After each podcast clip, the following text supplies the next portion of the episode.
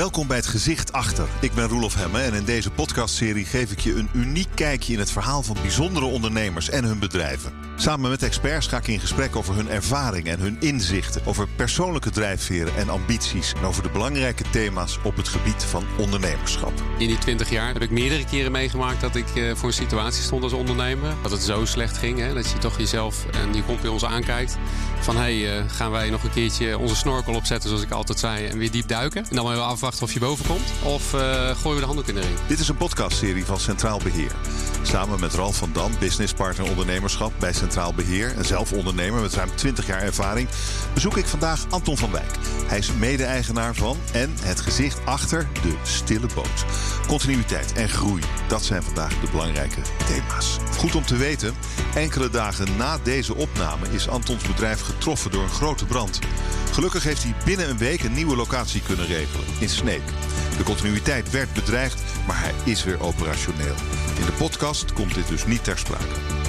Anton, jij gaat mij straks alles vertellen over de stille boot. Maar eerst, is er uh, wel eens een punt geweest dat je het bijna opgegeven had? Dus weg continuïteit. Ja, zeker. Ja. Uh, er zijn natuurlijk momenten dat je zo hard aan iets werkt, zo erg gelooft in het feit dat al die boten elektrisch gaan worden en het komt maar niet. En ja, dat moment hebben we zeker wel een keer gehad, ja. Wat, wat was dat moment? Beschrijf het eens. Nou, je, je, op een gegeven moment maak je natuurlijk zulke investeringen om maar elk jaar weer net je hoofd boven water te houden. Eh, privé heeft dat impact. Uh, je, je, op een gegeven moment weet je niet meer, komt dit geld er nog wel weer uit?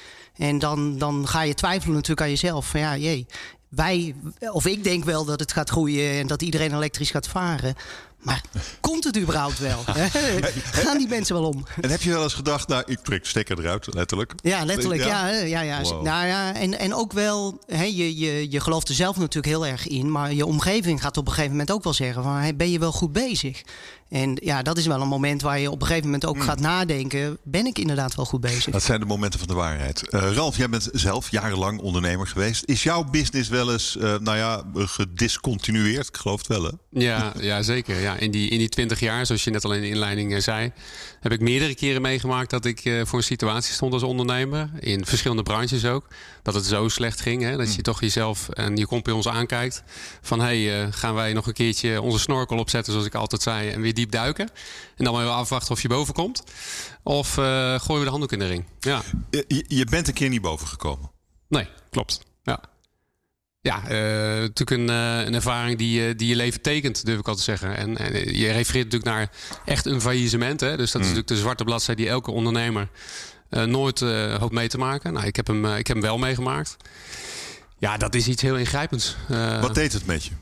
Ja, je, als, als mens ga je wel tot de bodem. Hè? Dus het raakt je identiteit ook voor een heel groot gedeelte. je als ondernemer identificeer je ook heel erg met je bedrijf. En je met voelt je waardeloos, je voelt je een loser. Ja. Alles is mislukt. Ja, je, je bent niks waarde. waard. Dat. Ja, ja, dat. Ja. Verschrikkelijk. Ja, dat is heftig, ja. ja. En dan moet je heel diep gaan om jezelf weer te vinden. En weer uit te vinden ook zelfs, durf ik te zeggen.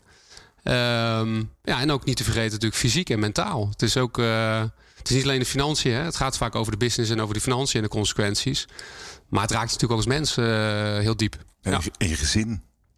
Privé ook, ja, absoluut. De relatie komt natuurlijk onder druk te staan door de spanningen. Dus uh, nee, het is. Het is uh, ik, ik, gun het niemand. Nee, als je geen centje meer verdient, wordt het thuis ook niet leuk, dus. Nee. Nee. Ja, ja. nee. Ja. Um, en heeft het je. Um, heeft het je zou je kunnen zeggen, uh, beter gemaakt? Misschien als ondernemer, misschien als mens? Ja, nou als mens beter gemaakt durf ik niet te zeggen, maar als ondernemer zeker. Het zijn natuurlijk uh, dure lessen geweest, maar je, je leert er wel een paar die je zegt van oké, okay, nou daar heb je als ondernemer wel echt een sprong mee gemaakt. Welke? Uh, nou, een daarvan is manage je downside risk. En dat is natuurlijk mosterd na de maaltijd, maar zorg ervoor dat juist in goede tijden of als het je goed voor de wind gaat, dat je ook tijd en aandacht en geld besteedt aan die kant van het ondernemerschap als het misgaat. En een beetje dak repareren als de zon schijnt. Is wel handig, ja. Maar ja, hoe ja. doe je dat? Geld opzij zetten? Ja, bijvoorbeeld. Maar je wilt door, je wil investeren, je wil groeien. Ja, dat kan. Is, was dat jouw valkuil? Nee, nee, niet zozeer. Oh. Nee, mijn valkuil en uiteindelijk uh, de oorzaak van zo'n visement is natuurlijk nooit één ding. Het is altijd een, een optelsom van mm. meerdere dingen die bij elkaar komen. Een soort perfect storm. Maar wat ik er wel van heb geleerd is dat je... Uh, een van de dingen die ik ervan heb geleerd is dat je als ondernemer ten alle tijden moet wapenen voor de situatie dat je fiets zou kunnen gaan. En ik kom heel veel ondernemers in de praktijk tegen die daar niet op voorbereid zijn. Financieel niet en inhoudelijk niet. Maar is het, dus het heeft je in die zin beter gemaakt als ondernemer dat je snapt dat je het dak moet repareren als de zon schijnt? Ja, en voorbereid moet zijn. Maar dan had je dat van tevoren niet kunnen bedenken, nee. Alf. Nee, nee. Dat is, nee en, dat, en, dat is het, en dat is ook het mooie. Want, want ondernemers zijn natuurlijk optimisten. Hè, die zijn altijd met de toekomst bezig. Uh, met dat wat nog komen gaat. En dat moet ook. En dat is hartstikke goed. Maar mijn advies zou wel zijn... iets meer tijd voor die andere kant van het ondernemerschap... zou niet verkeerd zijn. Oké, nou, daar komen we uitgebreid over te spreken. Want jij bent nu businesspartner ondernemerschap bij Centraal Beheer. Leg uit ja. wat je precies doet.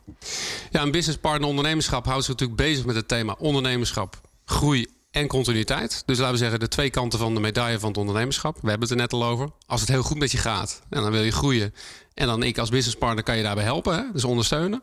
En aan de andere kant, als het misgaat, het zit even tegen, ja, dan willen we er ook zijn. Dus dan bieden we oplossingen om daar uh, je van dienst te zijn. En wat is het belang van een, van een verzekeraar om op deze manier ondernemerschap te stimuleren? Nou, hoogover zou je kunnen zeggen door gewoon hè, behoud van ondernemerschap en werkgelegenheid in Nederland zeg maar gewoon in stand te houden. Daar willen we graag aan bijdragen. Hè. Dat is uh, mooi, maar wat zit erin voor, voor de onderneming? Nou, dat uh, Centraal Beheer zelf natuurlijk heel goed moet begrijpen als grootste zakelijke verzekeraar van Nederland wat ondernemers beweegt. Wat houdt ze dagdagelijks bezig? Wat zijn zaken waar ze tegenaan lopen? Als je van betekenis wil zijn voor die ondernemers, dan moet je het gesprek aangaan. Dan moet je echt je gaan verdiepen in wat gebeurt er nou bij die ondernemer.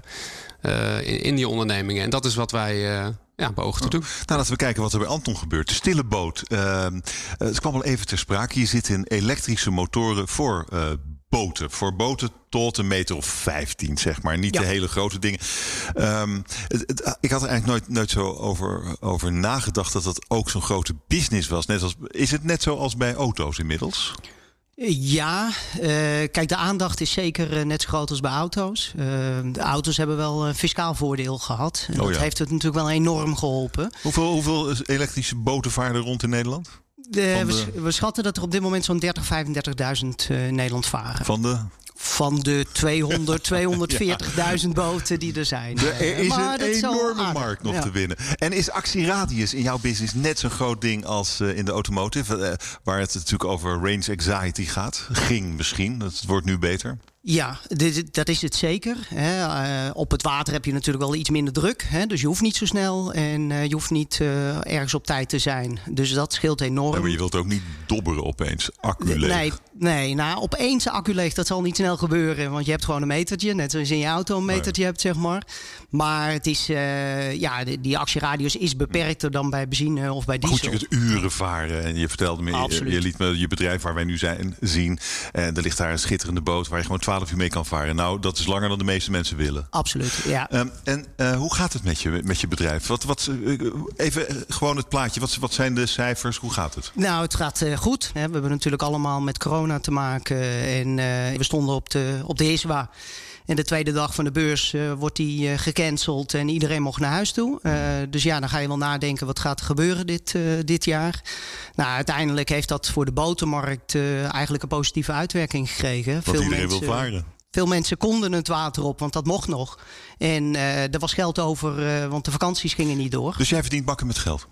Bakken met geld is overdreven, maar we hebben best wel een aardig jaar. Uh, jij hebt de Hogere Hotelschool gedaan. Dat klopt. Je hebt een internetonderneming gehad. En nu doe je in boten in, in Friesland aan het water. Ja. In motoren, elektrische motoren. dat is een merkwaardig pad.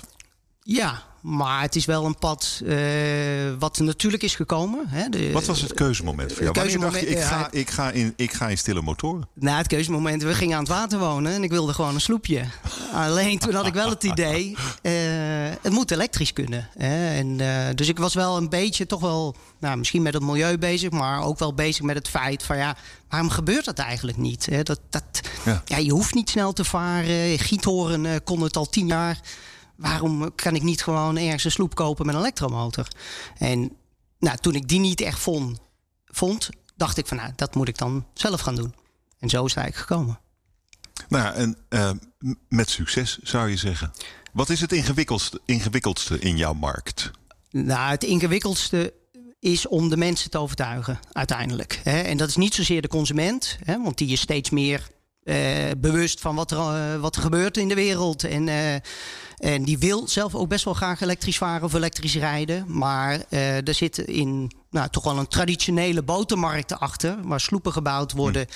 Eigenlijk al uh, nou, tientallen jaren op dezelfde manier. En om die markt ook echt in beweging te krijgen. Dus dat ook echt de boterbouwers het omarmen. Dat is denk ik wel de grootste uitdaging voor ons. Mm. Maar het is, het, is niet, het, is, het is net zo duur als een dieselmotor. Ondertussen wel. Wat, wat, wat weerhoudt boterbouwers? Nou, ik denk dat ze het gewoon nog niet gewend zijn. Ze zijn er een beetje bang voor. Uh, het kost weer extra tijd om, uh, om het eigen te maken, om die kennis uh, te, ja, eigenlijk. Ja, ze hebben veel minder onderhoud nodig, die elektromotoren. Natuurlijk. De, hier de boot komt misschien hier, wat minder hier, vaak. Hier zie ik een probleem. dat klopt. Zeg maar, die huidige dieselmonteurs die moeten wel omgeschoold worden. dus daar zit misschien wel een pijnpuntje. Ja. maar goed, uiteindelijk kun je het niet tegenhouden. En zullen ook die werven zullen er gewoon aangaan. Wat deed jij eigenlijk, Ralf, als ondernemer? In welke sector zat je? IT, de eerste tien jaar. Ah. Dus uh, internet access provider in de jaren negentig uh, opgericht. Dus echt nog internettoegang. Daarna een IT-bedrijf, softwareontwikkelbedrijf eigenlijk uh, gehad. Hm. Tien jaar. En, en in het verlengde daarvan een familiebedrijf gestart in de hypothecaire markt. Een hypotheekplatform geëxploiteerd. Dat was in de jaren 2005 tot 2018. Dus totaal andere business. Eigenlijk een beetje een platform van aan letteren, waar je nu heel veel van ziet. Waarbij we eigenlijk consumenten die een hypotheek zochten, konden vergelijken. Oh ja. uh, en uiteindelijk uh, konden aanbieden aan de financiële verstrekker. En ben je daarmee onderuit gegaan? Nee, wel dat, met een... dat was eerder. Ja, ja, dat was eerder. Ja, ja, uh, dat model wat ik in de financiële sector had, heb ik ook in de energiemarkt neergezet. En Oh ja. Die energiemarkt, daar is het misgegaan. Oké, okay, nou. Um, je verzorgt nu dat groeiversnellersprogramma, waar Anton ook aan meegedaan heeft. En uh, jij ziet groei als een breder fenomeen dan alleen maar omzetgroei. Leg het ja. uit.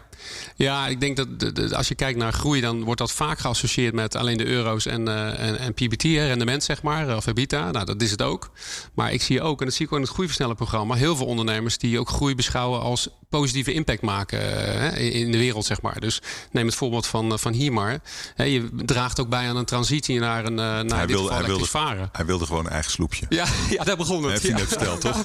ja, ja. Daar, er komen hele mooie dingen uit voor. Ja, het feit dat jij dat wilde. nou, maar oké, maar Ja. impact op de wereld. Iets, Ja. goeds, iets goeds willen Ja, doen. dat dat, is, dat is iets. Dat zie je echt uh, in het programma ook veel terugkomen. Uh, en Oh. en uh, dat, dus groei. Um, dus bijdragen aan, laten we zeggen, een betere wereld. Maar ook groeien natuurlijk in de zin van als persoon groeien. Hè? Dus gewoon als mens achter de ondernemer. Uh, in je rol als ondernemer groeien. Gewoon in, bijvoorbeeld in je leiderschap. En uiteindelijk Hmm. ook je business laten groeien. Dus dat fenomeen groei, en groei is gegroeid zeggen, uh, in die zin, is echt wel, ja, kent meerdere dimensies. En wat is het belangrijkste van die drie? Wat mij betreft de mens achter de ondernemer. Ja? Ja. ja, en eigenlijk hebben we dat al aangeraakt bij de opening van dit interview. Als je ziet, eh, along the way, tijdens je ondernemersreis, eh, of je nou hard groeit of je gaat op je bek. Er zal altijd een enorm beroep op je worden gedaan als ondernemer om het schip varende te houden. Mooie metafoor niet. Um, en, en dus is die, uh, die achter ondernemen heel bepalend uiteindelijk ook voor de koers van het bedrijf. Oké, nou laten we eens, uh, laten we eens even naar, uh, naar Anton kijken. Hoe, hoe is het gesteld met jouw groeiversnelling? Ja, corona legt jou geen windeieren natuurlijk. Dat is fijn. Hoeveel procent omzetgroei? Daardoor? 50 procent. 50 procent? Ja. Je hebt er al helemaal niet nodig. Nou, Gewoon een vieze ziekte is genoeg. Nee, het is, ja, dit hadden wij niet verwacht. We natuurlijk we hadden ingezet op groei. En, uh, Hoeveel en die, groei had je op ingezet? We hadden 25% groei okay. hadden we gebudgeteerd. Hè, dus we wilden zeker wel goed groeien. Alleen, uh, ja, het is veel meer geworden. Uh, maar goed, dat kan mede dankzij corona zijn. Dat kan ook wel zijn omdat we er toch wel klaar voor waren. We hebben het wel gedaan met de team. Ja, want had, je kan die motoren natuurlijk ook misschien wel bij iemand anders kopen, of niet? Uh, er zijn uh, collega-bedrijven die ook uh, motoren verkopen. Maar ik denk dat je wij wel, wel... Je hebt wel de meeste merken, denk ik. Ja, we hebben wel volgens mij het breedste aanbod. En met, Ah, ah. met de beste merken, absolute aanmerken merken. in de markt. Um, je zit een trotse ondernemer, dat is ja, mooi. Terecht. maar laten we Anton eens even langs de meetlat, langs jouw meetlat leggen. Van uh, als het gaat over groei, persoon, ondernemer, leiderschap. Um, laten we beginnen met de persoon. Wat, wat zijn de dingen waar jij als persoon aan moet werken al om de groei als ondernemer te versnellen? Dat vind ik een interessante.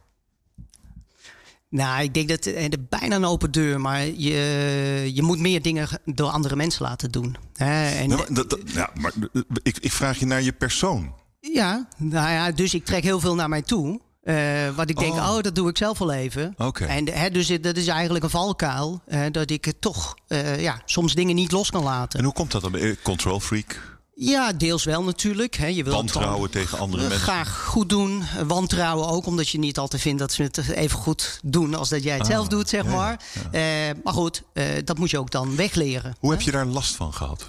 Nou, niet zozeer dat ik er last van heb, maar het belemmert je dan wel soms in, in andere dingen doen die misschien wel belangrijker zijn, maar waar je dan de tijd niet voor maakt. Ralf, is dit nou een belangrijk eh, ding? Ja, maar het mooie is wel dat, eh, laten we zeggen, je kwaliteit in valkuil ligt hier in dit geval heel dicht bij elkaar. Want het feit dat Anton die kwaliteiten heeft, hè, zou je ook kunnen zeggen, maakt dat hij als persoon, bij wijze van spreken in zijn eentje of met nog een paar mensen, zo ver kan komen. Hè. Dus eh, dat, is, dat is het contradictische daar natuurlijk in. Dat heb je ook nodig om van niks iets te maken, weet je wel. Eh, veel tou- touwtjes nog in eigen hand, zelf bouwen, nergens te lui voor zijn om zelf te doen, en gas geven, gas geven. Maar dan kom je op een gegeven moment op een plateau. Dan wil je het bedrijf verder brengen. Ja, en dan loop je wel tegen die grens aan. Dat zul je dus wel moeten leren om te delegeren, los te laten. En, nou ja, Jij zo. kent Anton al. Ja. Eh, is dit het enige waar hij aan moet werken in zijn persoon? Eh, Ben ik benieuwd. nou, ik denk de, de, de structuur, zeg maar. Ik denk dat dat nog wel een aspect is wat... eh, Wat bedoel je met structuur? Nou, structuur aanbrengen. eh, laten we zeggen, het, het is een klassiek verhaal maar van aan je bedrijf werken of in je bedrijf. Dus af en toe wat meer afstand nemen van de dagelijkse operatie. En de tijd en de rust nemen om even te kijken van... hé, hey, waar staan wij nu en waar willen we heen? En wat is daarvoor nodig? Nou ja, daar was dan ook die groeiversneller voor eh, als programma. Maar dat, dat, dat helpt hem wel. Ehm, en, en je verzandt nog wel eens dan in Ja. alle details. Hè? Letterlijk eh, in sessies hebben we wel eens ervaren. Terwijl, ja, dat, dat zou goed Wat- zijn om wat- dat... eh, Beschrijf eens hoe je dat ervaren hebt. Ja, het vastlopen. het echt aanwezig zijn. Dus eh, zoals nu. Hè? Dus je bent nu hier. Al het andere is er even niet. 100% aandacht, 100% tijd, 100% energie voor dit moment. En daar alles in leggen. Ja. Ja. Waarom vind je dat dan moeilijk? Nou, ik denk dat Ralf ook een beetje refereert aan het feit dat we online meetings hadden voor de groeiversneller. En dan ziet hij dat ik ondertussen ook nog bestellingen aan het klaarmaken ben en van alles andere aan het doen ben. En ondertussen probeer ook nog met één oog eh, de, zeg maar de online training bij te wonen. Dus eh, ja, dat gaat niet altijd eh, tegelijk. Maar heb je enig idee waarom je dat zo doet? Die aandacht verdeelt zodat je eigenlijk nergens goed oplet? Nou, ik, ik, ik weet niet of dat ik dan nergens goed oplet. Maar ik heb wel van oudsher ben ik wel iemand die ook gedijt bij veel dingen tegelijk. En, en, en veel ja, balletjes in de lucht houden. Eh, dat, dat past ook wel Maar bij me. waarom is dat dan slecht? Nee, niet. Is het Nou, niet. nou, maar je zegt... In een eh, de- bepaalde fase is dat hartstikke nodig. Want dan, dan, Jawel, maar dan heb je de daar is- mensen niet. En maar, dan, maar daar is hij misschien voorbij. ja, dat denk ik. Ik komt nu een fase aan, absoluut. Waarbij Anton daar inderdaad die stappen zou moeten nemen... om Ja. het bedrijf te kunnen laten groeien. Want Absoluut. met z'n hoeveel eh, werken jullie nu hier? Eh, we zijn nu met eh, zes, zes mensen hier. Is, is, dat, en- ligt, is dat misschien het omslagpunt dat je meer dingen door anderen kunt laten doen, moet laten doen, vertrouwen moet geven? Is, is dat misschien een, een moment om je meer te ontwikkelen eh, Ja. als nou ja, de persoon die je net eigenlijk beschrijft? Ja. Nou, het is een beetje de stap maken van, eh, van- doener naar iemand die ook kan delegeren naar anderen. Hè, en, en ruimte kan geven. Om een ander uiteindelijk eh, dat te laten doen wat je graag wil dat er gaat Het gebeuren. gaat over strategisch denken. Ja, gaat, ja, Dat soort dingen. Ja. En wat, zou je, wat, wat heeft dat je gebracht om op die manier naar jezelf te kijken en daarover te spreken met, met Ralf? Nou, sowieso een veel beter plan. Hè? Dus eh, ook veel duidelijker de zaken op papier zetten. Hè? Dus ook, zeg maar, normaal maak je een begroting voor het volgend jaar. En het zijn alleen maar cijfertjes. Maar nu hebben we echt een begroting gemaakt en een plan daarnaast. Wat hè. is je plan? Het plan is om eh, sowieso door te groeien. Eh, Naar hoeveel? Nou, we zitten dit jaar komen we ongeveer op 3,1 miljoen omzetten uit. En we willen zeker boven de 4 miljoen eindigen volgend jaar. Dus toch ook ruim weer 25 procent groei realiseren. Maar met name ook de partnerschap, eh, zeg maar, de partnerships met de werven op gaan bouwen. Hè. Dus dat wat ik, wat ik net aangaf, dat ze het misschien nog een beetje tegenhouden die hulp aan die werven te bieden, dat ze het juist omarmen en dat ze terug kunnen vallen op ons. Hè? Dat En- ze dus niet bang hoeven te zijn En de, en de strategie daarachter is dat de markt dan groter wordt en dat jij vooraan staat. Uiteindelijk wel. Ja, hè, je- En wat is dan je grote plan? Voor, moet je dan ook naar, naar over tien jaar kijken of is dat weer te ver weg? Nou, we hebben nu een plan gemaakt voor de komende vier jaar in ieder geval. Hè? En eh, dat is eh, met Ja, eigenlijk de volgende stap is gewoon buitenland. Hè. We hebben in Nederland nog heel veel te winnen. Gewoon buitenland. Ja, nou, het is gewoon buitenland. Gewoon de wereld. Ja, het is de hele wereld. Ja. Nou, dat vind, ik, dat vind ik wel een mooie. Want dat, dat hebben we wel toegevoegd. Hè? De ambitie en de, en de, en de lat neerleggen. Hè? Ja. Waar het gaat over groei. Die is enorm gechallenged in, een, eh, in het programma ook. Dus je moet, je moet eigenlijk, eh, je bent met vandaag bezig en met morgen, maar ook met volgend jaar en de jaren daarna. En de- dus je moet de combinatie van, van de hands-on manager, die je dan bij uitstek bent, waaraan je je succes te danken hebt natuurlijk, die moet je blijven.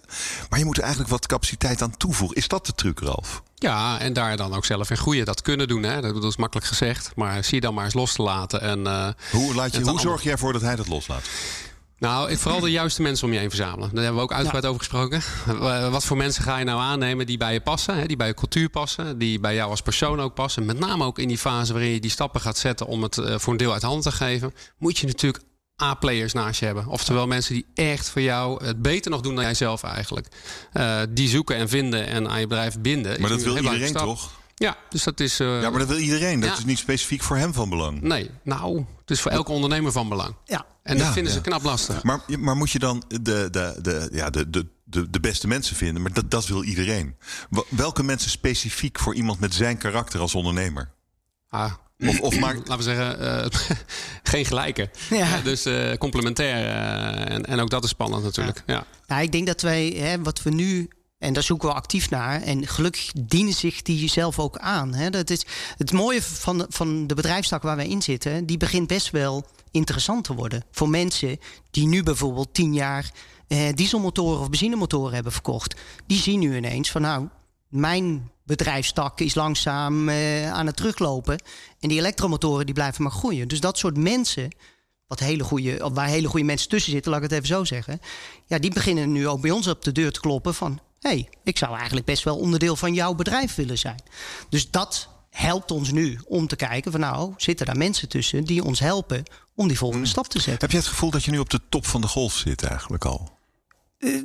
Nee, ik denk dat, we, dat die top eh, nog iets hoger kan zijn. Dat het, eh, en, en dat is ook een beetje dit jaar de groei. Het is deels misschien wel corona. Deels is het toch echt wel een versnelling die ingezet wordt... naar de hele eh, ja, energietransitie, naar de duurzaamheidstransitie. En dat gebeurt op de weg. Maar dat gebeurt natuurlijk op het water net zo goed. En het gaat dadelijk in de lucht. Gaat het ook gebeuren. Dus, dus dat, de, de groei zal zeker nog wel de komende jaren aanhouden. Daar geloof ik heilig En, in. en, en naarmate jij meer eh, groei doormaakt, wordt je impact op de wereld ook groter. Want elke elektrische motor is bespaarde CO2-uitstoot. Absoluut. Zeker, ja. Is dat een hele belangrijke drijfveer voor je? Eh, Ja, ehm, tot op zekere hoogte. Hè? Want je, koopt een boot omdat je de boot mooi vindt. Ja. En eh, dan is het voor ons perfect als daar een elektromotor in Maar jij zit. bent hier niet begonnen omdat je de wereld wilde verbeteren.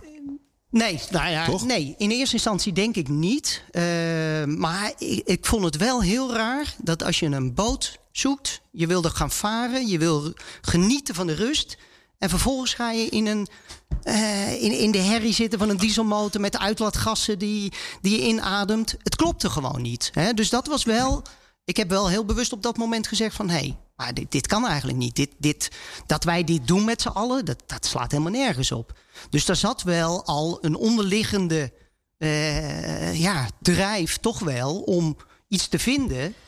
Wat wel, eh, ja, nou, wat in ieder geval niet belastend of niet meer belastend zou zijn voor het milieu. Want laten we wel wezen, alles wat wij doen in het milieu is belastend. Of je nou eh, met, een, met een elektroboot vaart of met een gewone boot. Eigenlijk zouden we niet op het water moeten zitten. Maar goed, het is wel fijn om eh, in de Ja. zomer gewoon lekker van de zon op het water te genieten. Dus, eh, Ehm, de persoon, wij, wij spreken nu over de persoon. En het volgende kenmerk op jouw meetlat, Ralf, is eigenlijk je rol als ondernemer. Ehm, waar, waar zit jouw. jouw we, hadden, het net over jouw onvermogen, althans jouw relatieve onvermogen om te delegeren, veel zelf te doen. Eh, dat, zou je zeggen dat dat ook echt je zwakste plek is als ondernemer? Want ik, ik zoek eigenlijk. eh, Waar zit je kwetsbaarheid? Ja, ik, ik, laat ik het zo zeggen. eh, Ik moet wel mensen om me heen hebben die mij ook pushen. Hè, dus ik, ik, ik ben echt wel goed in nieuwe dingen verzinnen en dan vervolgens er niks mee doen, zeg maar. Eh, Dus dat is, eh, het is heel goed om mensen om je heen te Oh, ja. hebben die je gewoon ook controleren. Hè, Dus hoe, heb jij dat bij hem gezien, Ralf? Nou, volgens mij uit het zich een beetje in, uh, laten we zeggen, de, de werkvorm en daarmee aan de slag gaan. Dat uitwerken is één, hè, of het bedenken. Maar dan inderdaad daar ook invulling en uitvoering aan geven. Dat, dat is wel eentje. Geef een voorbeeld. Mij, nou, ik weet niet meer precies inhoudelijk in het programma. Wat, wat, waar heb je, wat, is, wat is voor jou? Geef eens een voorbeeld van uh, dat, dat, dat bewijst wat je net zei. nou, hier staat een testopstellingje. Nou, dat, dat staat er al veel te lang. Om het maar eventjes dan gewoon gelijk concreet te maken. dat is een product, dat willen we eigenlijk verkopen. En daar zijn we nu al nou, bijna drie kwart jaar mee bezig. Ja, dat had binnen drie weken geregeld kunnen zijn. Waarom, waarom is het dan niet in drie weken? Ja, en dat is dan misschien toch uh, omdat je je dan enerzijds verliest in de, gewoon de dagelijkse gang van zaken. Je geeft toch even de prioriteit aan die bestelling uh, invoeren, uitleveren en uh, zorgen dat uh, nou ja, de, de, de orders de deur uitgaan, om het zo maar te zeggen. En de andere kant is ook wel dat je dan, je verliest het weer even uit het oog, begin weer met iets anders. Ehm, dus dat is wel, dat is mijn valkuil. Dat, ja. dat, is dat gebrek aan focus misschien ook? Zou je het zo kunnen zeggen? Nou, het is, de, nou, het is de, de, kracht van de ondernemer. Die, die bedenkt on the fly is nieuws. Hè? Dat is ook mooi natuurlijk. Maar ja, iets bedenken is één. En vervolgens mee aan de slag gaan en succesvol maken is twee. En dat kun je dus ook niet met tien dingen tegelijk. dus, is, dus het, is het wel een heel belangrijk ding, die, die proefopstelling? Ja en nee. hij is niet zo belangrijk, want anders was hij al af geweest. Uh maar het is, een, het is een, een, belangrijk onderdeel van eigenlijk het controleren van de kwaliteit van onze producten. Het is een monitoring systeem om accu's te bewaken. En dat kan heel veel problemen voor de eindklant weer voorkomen. Dat klinkt wel belangrijk. dus het is best belangrijk, ja. Hmm. Um, je, eh, het andere ding is leiderschap. Is hij een leider, Ralf? Nou, ik vind uh, elke ondernemer een leider. Want die, die, die, die bedenkt iets. Hoe is hij een leider? Nou, gewoon door überhaupt waar hij tot nu toe gekomen is. Hij heeft gewoon van niks iets gemaakt. Dat loopt nu, dat werkt nu. Dat is uh, succesvol in de zin dat het rendeert. Hij kan het gaan laten uitbouwen. Dus ik vind sowieso dat dat okay, echt ik, leiderschap de vraag, De vraag was misschien ook een beetje dom. Ik stel een nieuwe vraag. Is hij een goede leider? Uh, ik, vind, ik, vind, dat ik dat niet uh, echt goed kan beoordelen. Wat vind je zelf? Ja, dat is een lastige. nee, ik denk dat ik het. Uh, kijk, leiderschap is een breed, brede term. En, en, er zijn heel veel, heel veel stijlen. Wat is jouw definitie wat, van leiderschap? Nou ja, is dat je andere mensen meekrijgt. en dat is denk ik het belangrijkste. En dat, dat kun je op heel veel manieren doen. En wij doen het op een manier dat we gewoon ja, op een heel gelijk niveau met elkaar de stappen zetten. Hè? Dus eigenlijk iedereen binnen het bedrijf uh, draagt daaraan bij en, en helpt mij om dit te doen, wat we doen. En, uh, en iedereen weer met zijn eigen specialisme en zijn eigen inzicht en zijn eigen kennis. Hè. En dat is ook de mensen die we dus nu zoeken. Dat zijn mensen die beter zijn op bepaalde specialistische gebieden. Hè? Dus iemand die veel beter is in de verkoop dan dat ik dat ben. Hè? Die zoeken we nu bijvoorbeeld. Hè? En zo hebben we dit jaar een hele goede monteur aan kunnen nemen. Ja, die gewoon veel beter in de boten is dan de monteur die we tot nu toe hadden. Maar die is weer veel beter in de elektrotechniek. Hè? Dus zo zoek je elke keer de mensen die weer wat dieper in jou kunnen helpen. Dan. Ik zit me nu af te vragen waarom jij zo verlegen begon te lachen of ik vroeg of je een goede leider was. Want volgens mij is dit een, uh, een, een uh, hele bijzondere en, en uitstekende vorm van leiderschap. Nou, dank je. Ja, dat denk ik. Dat, nou, dat denk ik. Weet je. Wat, wat, denk jij, Ralf? Dit, dit, dit is jouw expertise. Nou, ik, wat ik hoor, hè, hoe die het aanpakt, klinkt het helemaal goed. Dus uh, ik denk alleen dat leiderschap in de tijd meegaat. Hè. Dus uh, je zult jezelf als leider ook moeten ontwikkelen afhankelijk van de fases waarin je bedrijf zit. Dus wat je net schetst, uh, Anton, dat klinkt gewoon supergoed. Uh, ik denk alleen als je de volgende fase nu met het bedrijf ingaat en je gaat verder groeien, dan kom je toch ook weer andere uitdagingen tegen. Waarin je jezelf dan als leider ook weer moet ontwikkelen. Nou, daar hebben we het al over gehad. Hè? Delegeren, zeg maar, verder doordelegeren, zeg maar. Het afstand nemen van je bedrijf om overcapaciteit uh, te krijgen. In de zin van dat je tijd en aandacht wel kunt geven aan uh, innovaties of vernieuwingen. die het bedrijf uiteindelijk verder moeten gaan helpen. Maar wat ik mooi vind aan wat Anton zei, uh, Ralf. is dat hij zijn, zijn team heel precies aan het opbouwen ja. is. Dat is mooi toch? Nee, zeker. Dat, dat, ja. dat is eigenlijk de kern van leiderschap. En het, wat er ook een beetje in zat, is uh, het laten sprankelen van andere mensen. Uh, in hun rol in jouw onderneming, ja. waardoor iedereen er beter van wordt. Is dat ook wat je wilt bereiken, Anton?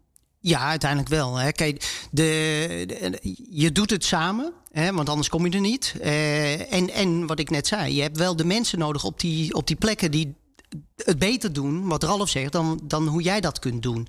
En uh, als je klein bent, dan heb je dus ook verwacht je ook van je medewerkers dat ze bijna alles doen. Hè? En we komen nu pas op het punt dat we eigenlijk ook van de medewerkers die er al zitten, die al tien jaar hier zitten, dat we die nu ook beter kunnen gaan inzetten. Omdat we juist de taken die zij ook niet zo leuk vonden, nu bij ze weg kunnen halen en kunnen geven aan iemand die daar wel heel goed in is.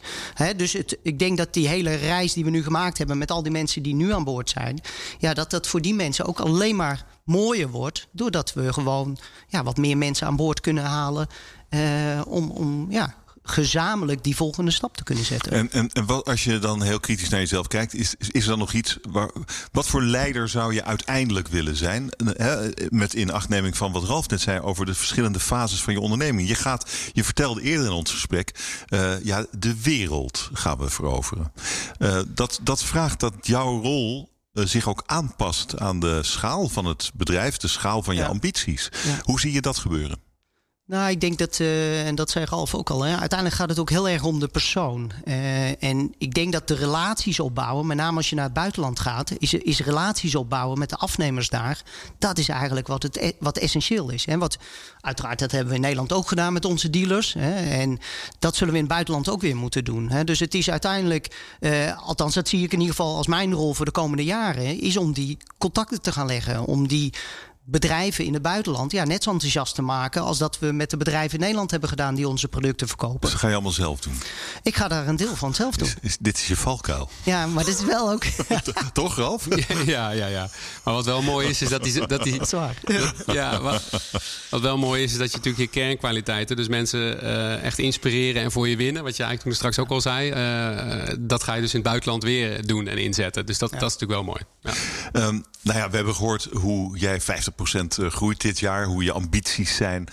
Um, maar heel veel ondernemers, Ralf, zijn denk ik toch wel in een andere positie. We, we, hebben door corona toch een flinke tik gekregen. Veel bedrijven blijven in de lucht dankzij de steun van de overheid.